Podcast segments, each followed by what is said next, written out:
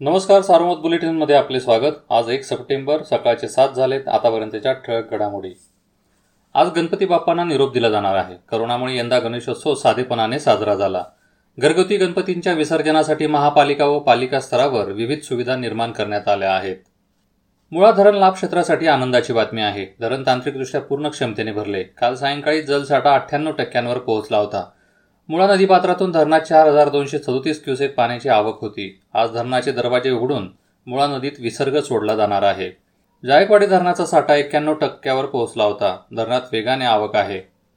जिल्हा परिषदेचे मुख्य कार्यकारी अधिकारी शिवराज पाटील यांची बदली झाल्यानंतर त्यांची जागा रिक्त आहे. त्यामुळे पदाचा तात्पुरता पदभार अतिरिक्त मुख्य कार्यकारी अधिकारी जगन्नाथ भोर यांच्याकडे देण्यात आला आहे.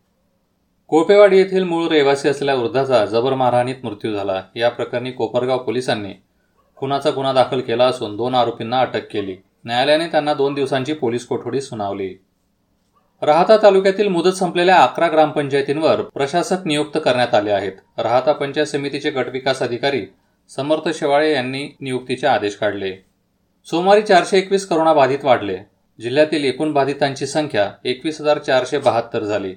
दोन बळींची नोंद झाली आहे. बळींची एकूण संख्या दोनशे ब्याण्णववर पोहोचली. सक्रिय रुग्णांची संख्या तीन हजार तीनशे चार आहे. आतापर्यंत सतरा हजार आठशे शहात्तर जणांनी करोनावर मात केली. श्रीरामपूर शहरातील एका समाजसेवकाचा करोनामुळे मृत्यू झाला. काल पंधरा जण बाधित आढळून आले. तालुक्यात बाधितांची संख्या सातशे एकोणनव्वद वर पोहोचली आहे. तेवीस जणांनी करोनावर मात केली. दरम्यान संगमनेर तालुक्यात सोळा नेवासा तालुक्यात तेवीस अकोले तालुक्यात वीस तर कोपरगाव तालुक्यात बारा बाधित आढळले. या होत्या ठळक घडामोडी. सविस्तर बातम्यांसाठी वाचत राहा दैनिक सारोमत किंवा भेट द्या देशदूत डॉट कॉम या संकेतस्थळाला. नमस्कार.